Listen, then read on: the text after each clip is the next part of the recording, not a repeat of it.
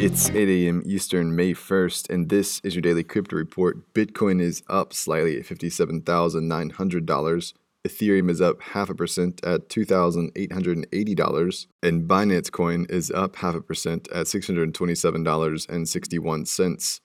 Those leaders by market cap, top gainers in the last 24 hours OKB up 48%, Digibyte up 23%, and Dogecoin up 15%.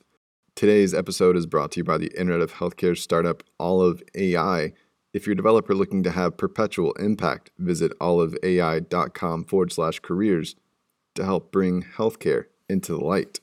Well, Germany's financial watchdog said this week that Binance stock tokens may violate European securities laws. BaFin said Binance tracking Tesla, Coinbase, and MicroStrategy was suspicious and would require a prospectus prior to the issuance.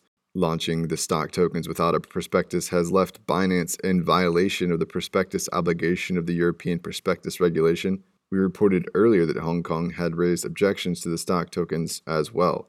Binance faces up to $6 million in fines from BaFin.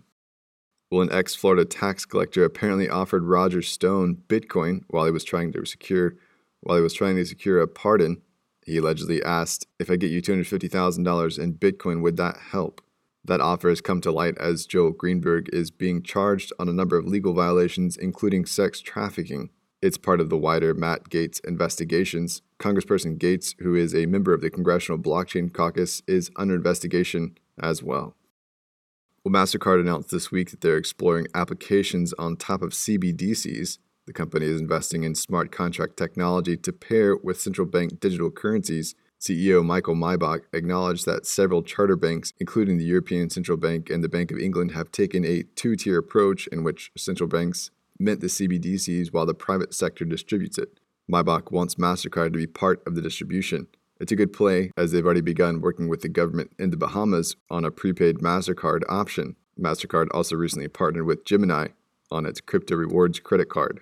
And finally, Coinbase is poised to acquire the analytics platform Skew for an undisclosed amount. The exchange announced yesterday that Skew will be the first acquisition deal following its direct NASDAQ listing earlier this month.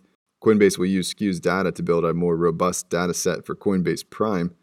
The deal should close in the second quarter.